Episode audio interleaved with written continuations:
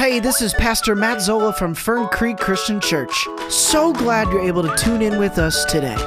Hey, while you're on your phone, why don't you follow us on social media at Fern Creek CC on Facebook and Instagram and download the Fern Creek Christian Church app today because we want to stay connected with you throughout your week. We hope this message encourages you to become a better follower of Jesus. So without further ado, here's the message. Uh, before we get to the message, I heard about a lawyer who was representing a client who was uh, charged with a pretty horrific crime. And before the verdict came in, word got leaked to the lawyer. So he sat his client down. he said, Listen, I got some good news and some bad news. And the guy said, Well, give me the bad news first. So the bad news is forensics has come back and the, the blood on the knife is yours. You're going down for a really long time. He said, Well, what's the good news? Well, the good news is your cholesterol's only 110. I'm in town all week. that was so horrible. Hey, but it's a perfect lead in, really is a perfect lead in to kind of where we're going with the message this morning. Some good news and some hard news with this whole passage that we were in from last week in John chapter 21. And first part of that message, we talked about some good news, right? Peter has betrayed Jesus, he's failed his master. And in spite of his failure, Jesus meets Peter in that. And he wants Peter to know that, man, I still love you. And there is still a seat at my table for you. And when Peter, uh, you know, Jesus reduplicates that miracle to remind Peter of his calling and his love. And so they're pulling up all these fish, and John's like, that's got to be Jesus. And so when Peter hears that, man, he dives in the water and he swims to shore. And you remember how when he walks up on the shore, how Jesus greets him? This isn't angry Jesus, right? This isn't Jesus with his arms folded going, you know, what kind of disciple have you turned out to be? You failed me, you abandoned me. Not only did you deny me, right? Um, told you to wait on the mountain. You're down here fishing. You know, what's up with you? You know, you remember how Jesus greets him, and he greets him with breakfast. Peter, come have some breakfast. And Jesus greets him with warmth and food and fellowship. And that that's some good news. But but there was also something on the beach that day that greeted Peter besides breakfast, and it it wasn't so much some good news. There was a, a little two-word phrase I wanted you to land on. Let, let me read it again.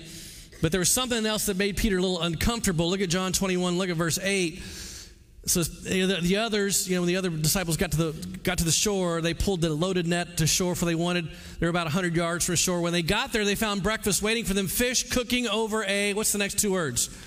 Charcoal fire. Um, I, I told you last week that there are rubies and emeralds and diamonds buried in the scripture, and you got to dig for them. And there was a ruby that I wanted you to explore. This this little two word phrase, charcoal fire. Did you find anything? Did any of you dig and find anything? Did you find anything? Well, well, let me let me tell you what I found. When, when, when John talks about charcoal fire, he uses a very interesting Greek word. Here's the Greek word John uses: anthrakia. Anthrakia. That's the word he uses to talk about this fire. And what, where the ruby is, is there's only one other time in the whole book where he uses that word. He only use, he uses that word in John 21 when, when Peter comes up onto the beach.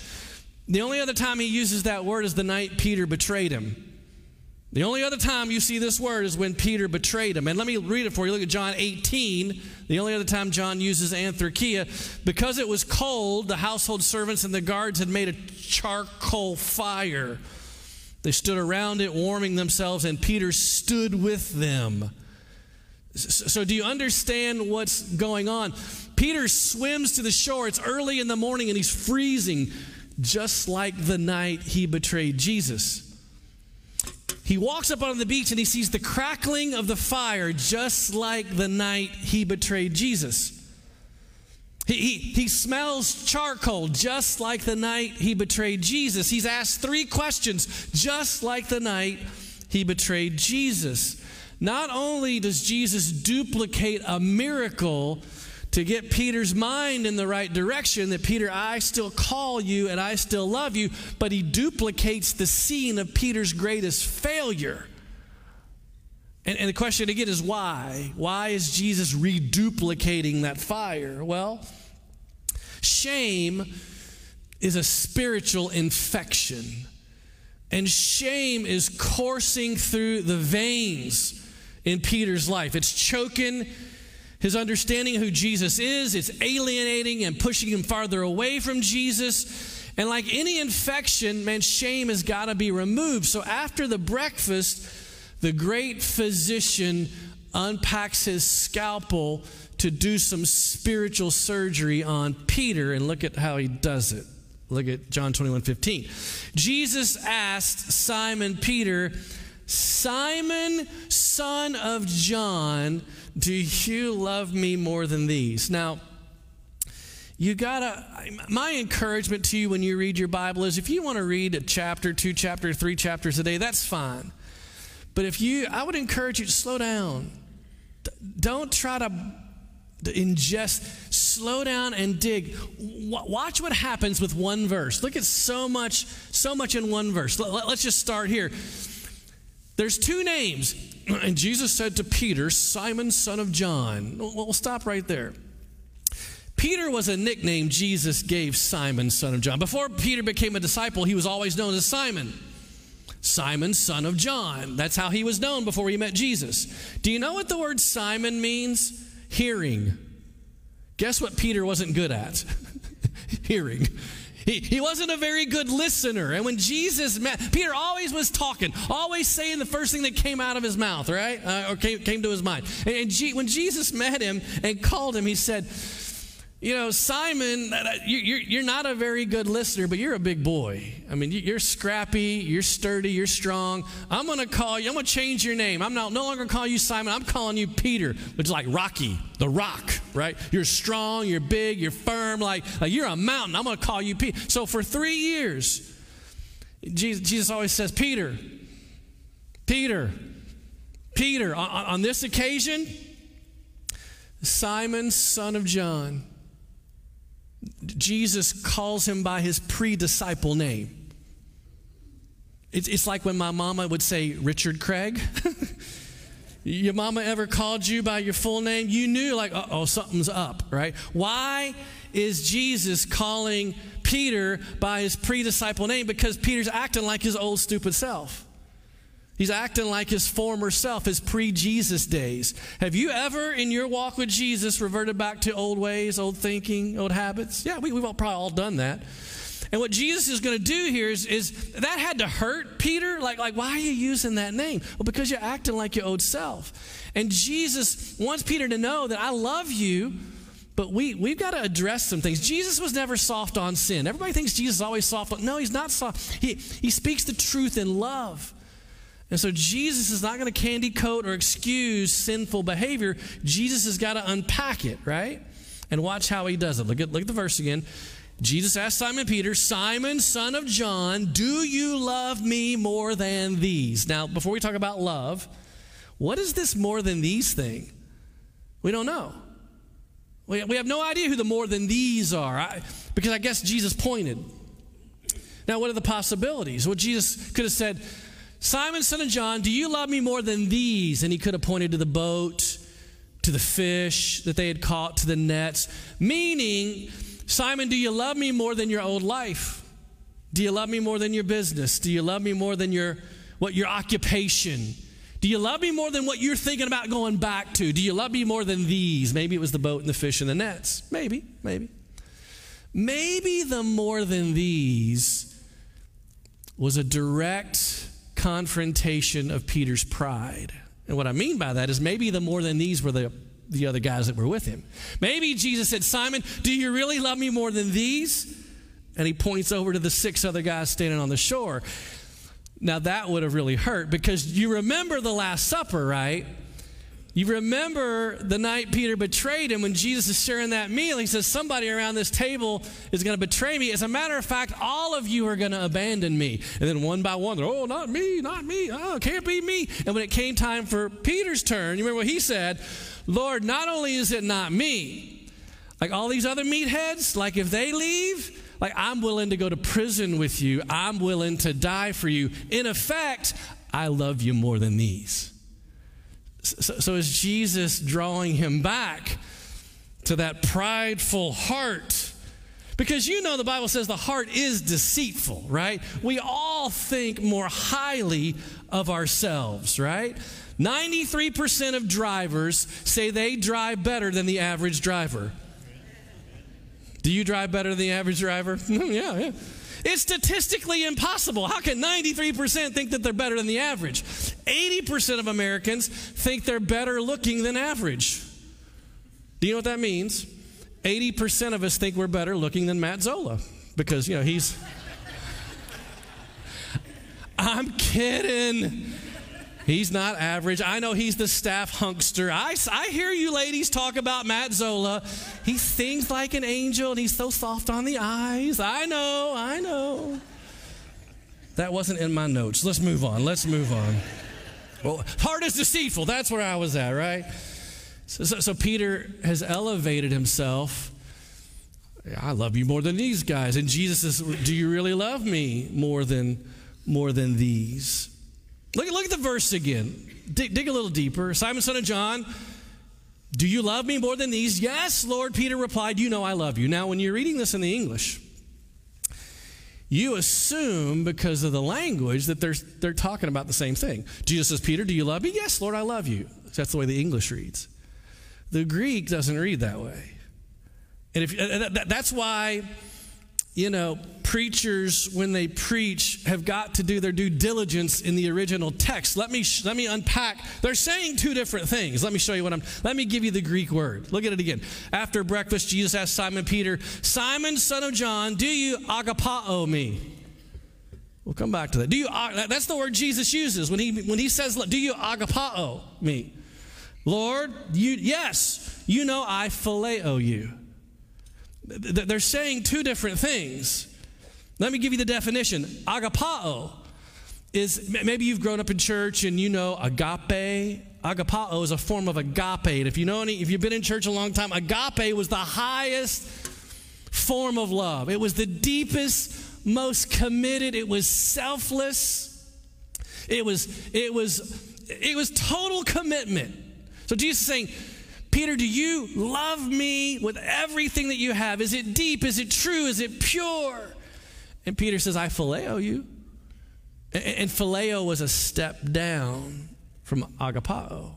Phileo was a brotherly love. The city of Philadelphia, phileo meant to have warm affection, to be fond of. You don't understand. Let me give it to you this way. You're in life group with your spouse and as you're sitting around with five other couples, your wife turns to you and says, Honey, do you love me? And everybody turns and waits for you to respond. And you say, Well, baby, you know I'm warmly affectionate for you. you know, honey, I'm really fond of who you are. How, how's that going to go over for you? You're going to be walking home, right? So, do you understand now what, what's going on? Jesus says, Do you love me unconditionally, 100%? Is it pure? And Peter says, I'm, I'm fond of you. Now, now, as bad as it sounds, it's the only thing he can say. what I love about Peter is he doesn't fudge, he doesn't lie, he doesn't blow smoke. Oh, yeah, you know, I agapao you. No, he can't say that to Jesus. He confesses, Lord, my love for you is not where it's supposed to be. It's not where it needs to be. I, I chose fear over you. I abandoned you. I, I disobeyed you. You told me to go wait on the mountain, and now I'm down here fishing. My love has waned. My love has cooled. It's taken a step down from what you just said. And there are no excuses, there's no explanation, there's no argument. Clearly, honestly, I don't love you the way you need to be loved. And, and how does Jesus meet him with that? Jesus simply says to him, Feed my lambs. And then he takes the scalpel and he goes a little deeper. And look at what he says, verse 16. Jesus repeated the question Simon, son of John, do you agapao me? Yes, Lord, Peter said, You know I phileo you. Now you read it and you go, He repeated the same thing. He didn't change it. Oh, he, he did change it. He changed it. What did he leave off? The more than these. He left that part out. That's how he started. Do you agapao me more than these? Well, he leaves, the, he's, he basically is saying, okay, let's take away your comparison of love between them and you. Simon, do you, forget about them, do you agapao me? Do you love me deeply? Passionately, unconditionally? Are you in? Is, it, is your love pure and noble and solid? Simon responds back, Lord, my love for you is not where it needs to be. I've not loved you the way I used to love you. There is love, but it's failed. I phileo you. I have great fondness for you. How does Jesus meet him in that? Jesus says, Feed my sheep.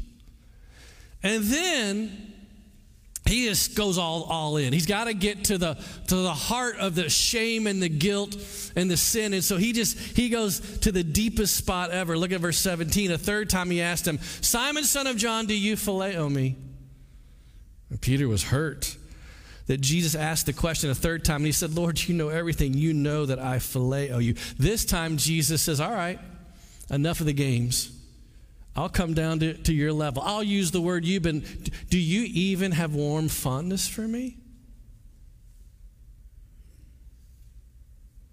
For, for, forget about the kind of love that I've been asked. Do, do you even have affection for me? And that crushed him. Just crushed him. And, and he says, Lord, you know everything. You see through me, you see in me. And you know, you know that even though my love isn't where it ought to be, you know that I do love you. Even though it's failed, it's slipped, it's faded, I do love you. And I know I've got to love you deeper. And how does Jesus respond? He says, Take care of my sheep. Now, now, what are we to take from this? Here's what I hope you take. When Peter comes clean, when he confesses the truth, when he admits his love has dimmed, again, how does Jesus meet him with grace? That's what a sa- what kind of savior you have. He, he meets him even there with love and with grace. Well, I mean, I mean, if it would have been me, I would have benched him. I would have been like, Peter, you're out. Bring in the lefty. John, come in. You lead the guys from now on, right? But, but man, he doesn't bench him. He doesn't say what kind of disciple have you turned out to be. In his confession and in his repentance, man, Jesus restores him right in front of the other guys every single time. Feed my lambs, take care of my sheep, feed my sheep. Three times at a fire, uh, Peter caved. He failed. He denied. Three times at this fire, and he confesses, he repents, and he's restored. And Jesus says to him, Three years ago, I called you to fish. Today, I'm calling you to shepherd. I'm promoting you today. I need you back in the game. What a Lord, what a Savior. There is no one like Jesus. And, when Jesus asked Peter, Do you love me? It's not like Jesus didn't know the answer. It's like, you know, oh, I really need to know. No, Jesus knows everything. This wasn't for him, this was for Peter. Peter had to come face to face with what he had done. He had to look in the mirror and own that his love had dimmed. What a question do you love me? I mean, think about all the questions Jesus asked. It'd be a great sermon series, The Questions of Jesus. Because he asked some amazing questions. Who do you say I am? Why do you worry? What does the scripture say? Do you believe this? Of all the questions, though, I think this one is the deepest most pivotal, most crucial question. Not only did Jesus ask Peter, but he could ask of you Do you love me? On the surface, when someone says, Do you love Jesus? On the surface, it's so easy to say it right back. Well, of course, of course I love him. Yeah, I love Jesus. But what we're trying to probe is is it love or is it fond affection? Is it conditional or is it unconditional? Do I love Jesus the way I love the Bengals? Or do I love him with all that I have? When Jesus was asked, What's the greatest commandment? What's, what's the number one thing a person should do in their life? Do you remember what he said? Look at Matthew 22. Well, the greatest commandment, Jesus replied, is you must love the Lord your God with all your heart, soul, and all your mind. It's the first and the greatest commandment. What word does Jesus use? Agapao. Jesus says, You want to know what the number one goal of your life ought to be? Is to get to a point where you love me with everything that you have. See, God is looking for that kind of love. God doesn't want you to be fond of Him, He wants you to love Him. And the goal of my life, the goal of your life, is to learn how to agapao Him how to love him unconditionally, a love that is deep, passionate, committed, a love that surrenders. It's a love that says to him, I love you more than my career. I love you more than my stuff. I love you more than the number of likes I get on Facebook. I love you more than my dreams. I love you more than my plans. I love you more than my comfort. I love you more than anything in my life. And if I'm not there, or if at any point in my life that love dims, or maybe you're sitting in that pew right now going, somewhere along the way I had that, but it's lost. I don't have that right now. What I want you to hear is that He does not bench us, He does not discard us, He does not abandon us, He does not abuse us. He sits down even there and says, Come to breakfast. Come have some breakfast. He reminds us of his great love. And then he'll turn and he'll say, Okay, look into that fire. Where is your love? And, and, and if we're humble enough and we're honest enough, and we can look back at him and say, You know, it's waned. And I regret it. And I know it's a step down from what you deserve and from what you want. And I own that. And I'm sorry for that. And I want to get back to that kind of love. And I, man, He will meet us there. And He will restore us there. So, so, so the number one goal of your life and mine is to learn to love God with that kind of agapao love. And if we've fallen and we failed, confess that, let Him restore us, and keep pushing towards that kind of love.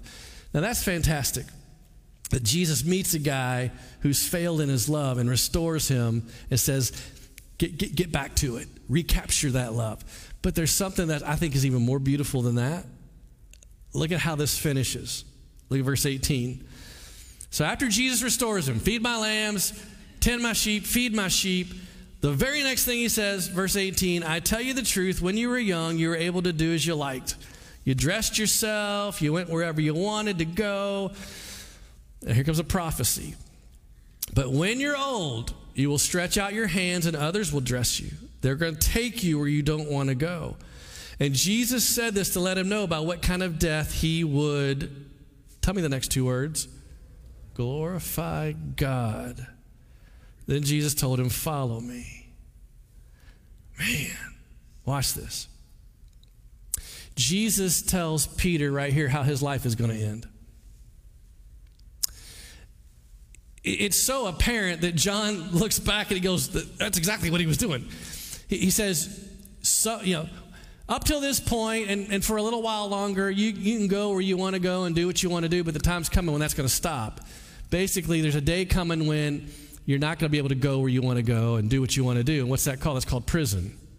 You can't just go where you want to go and do what you want to do. And, and, and Peter, you're going to go to prison one day on behalf of me. They're going to stretch out your hands. What's that an allusion to? Crucifixion. They're going to stretch out, you're, you're going to be crucified because of your love for me. And that's exactly what happened. Tradition says Peter was arrested under the reign of Emperor Nero and Nero put him on trial and found him guilty, and his execution would be crucifixion. And as they got to the crucifixion site, Peter said, I'm not worthy to be crucified like my Lord. Crucify me upside down. And that's exactly what they did. And, and, and I look at this, and I, at the outside, I think that's a little gruesome, isn't it? To tell Peter he's going to die this way. Hey, welcome back. By the way, you're going to be crucified in a few years. Glad to see you, right? Kind of sounds a little harsh. And you think, did he really need to tell Peter that? Yes. Yes, he needed to tell Peter that. Peter desperately needed to hear that, and here's why.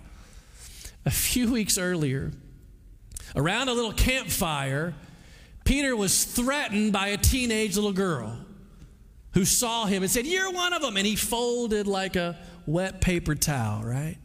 And he cursed and he said, I don't know who you're talking about. And three times he denied Jesus, left him in his most needful hour. But Jesus turns around and he says, Peter, even though your love has waned, even though it's not where it needs to be, let me tell you something. There's going to come a point in your life when you're going to glorify me in your death. You will not flinch the next time. You will not run away. You will not cave. You will not deny me. You will glorify me. And, and Peter had to have heard that and gone, Yes, yes. He believes in me, and yes, I can change, and yes, that love can get back there. If loving God is number one goal in your life, glorifying Him ought to be the second goal. And what Jesus was telling him is, You're going to glorify me from this point on. You're going to glorify me even in your death. What does it mean to glorify God? It means to honor Him, to praise Him, to point people to Him, right? And you know that as a Christian, your goal is to glorify God in whatever you do. And glorifying God when your life is going well is easy. Anyone can do it. They all do it. I'd like to thank God for the Grammy. Yeah, glorify, point people. To, I'm going to score a touchdown. Yeah, I'm going to point, point to the sky. Glorify, give God glory when everything's going well. But boy, it's another thing to glorify Him when your life turns upside down. You get fired, glorify God. You get cancer, glorify God. You get liver disease, you got to glorify the Lord. Life doesn't go as you planned. You've got to learn how to glorify the Lord. And we're called to even glorify Him in our death. Now, I've told you this before, but let me just remind you again the stats on death are staggering. One out of every one people die. You're not going to get out of it. There's going to come a day you've got an appointment that you will keep. Bible says there's a time to be born, there is a time to die. Now listen, here's the good news. While you have no control over the where or the when, you have absolute control over the how. And, and, and no, I yes, you do. You've got 100% control over how you will die. And here's what I mean by that. Are you going to die glorifying the Lord? You have 100% control over that. How will you die? Will you go kicking and screaming? Will you go with family gathered around you and you look into their face and they're afraid and they're paralyzed and they've got dread? Will you be angry and bitter, going, I didn't have enough time? Should have had more time? God, why are you doing this? Or will you, even in that moment, glorify God? Praise His name Thank Him for His great faithfulness. Tell the stories of His great love. Look into the face of your family and tell them your highest goal is to love Him. Your highest goal is to glorify Him. Follow me as I follow Him. Will you glorify God even in that moment? Because, friends, we believe, don't we, that this, this life is not the end. Everything that goes on in this life is just the introductory chapter to the book that's yet to be written. Jesus said to the thief on the cross, Today you'll be with me in paradise. Paul said to be absent from the body is to be where? At home with the Lord. We at death trade these sickly, wrinkly, achy, bald bodies into strong, whole, pain free, Fabio haired bodies. That's what mine's going to have. we trade this deathly, sin sick place to a place of no cemeteries, no funeral homes, no hospital, no nursing home, no cancer, no Alzheimer's, no more boost nutrient shakes. You ever had one of those? No more of those. No canes, no walkers, no wheelchairs. We trade this broken emotional place for a place of no sorrow. No broken heart, no divorce, no hunger, no depression, no abuse, no broken promises, no anger, no guilt, no sadness. Everything broken, now made whole. Oh, the terrain. The terrain will walk. Heaven is not an ethereal place, woo, where we no. John talks about mountains and rivers and trees and fruit and streets and cities and gates that never close, which means you can go in and you can go out. The places you will see, the landscape you will hike, the colors you will witness. It's going to blow you away. All the reunions, the people you will see again, the saints that will gather to welcome you home.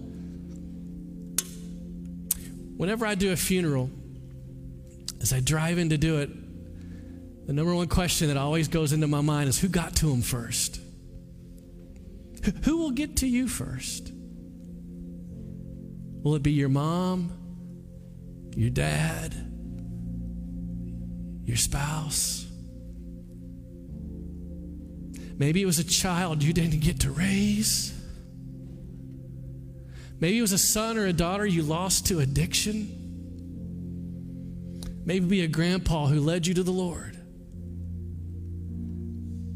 One of the most incredible things about heaven is for all eternity, we will never have to wipe another tear from our eye saying the word goodbye. You will sing with the angels. You will walk with David. You will hold the hand of Jesus. You will look into the very eyes of God. And in that moment, when you see his face, you will be more alive than you ever were on this wretched place.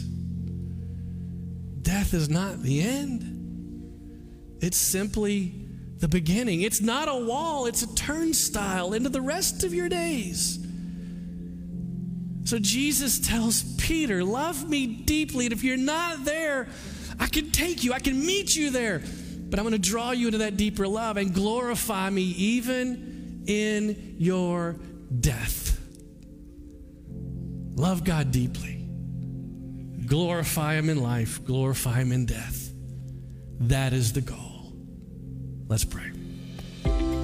Well, thanks again for tuning in. I hope that message encouraged you to love, live, and lead like Jesus, to become a disciple that makes more disciples. That is why Fern Creek Christian Church exists. Hey, while you're already on your mobile device, why don't you go to Apple Store or Google Play and download the Fern Creek Christian Church app today? On the app, you'll be able to see other podcasts we have, just like this one.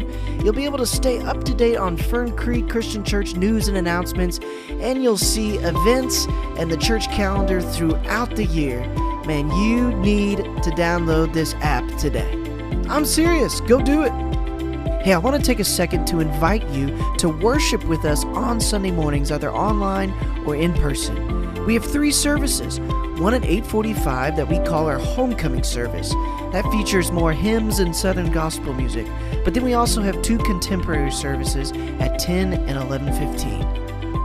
If you would like to give to the ministry happening here at Fern Creek, I want you to go online to our website www.ferncreekcc.org and click on the big giving tab you'll see on our main page. If you would like to talk more about the message you just heard or you would like to pray with somebody, call us at 502 239 9300. Again, that's 502 239 9300 or email us at office at ferncreekcc.org. Well, if you're not already a member at Fern Creek Christian Church, we want this place to become your home. So, with that, hope you have a blessed rest of your week. Grace, peace. See you next time, church.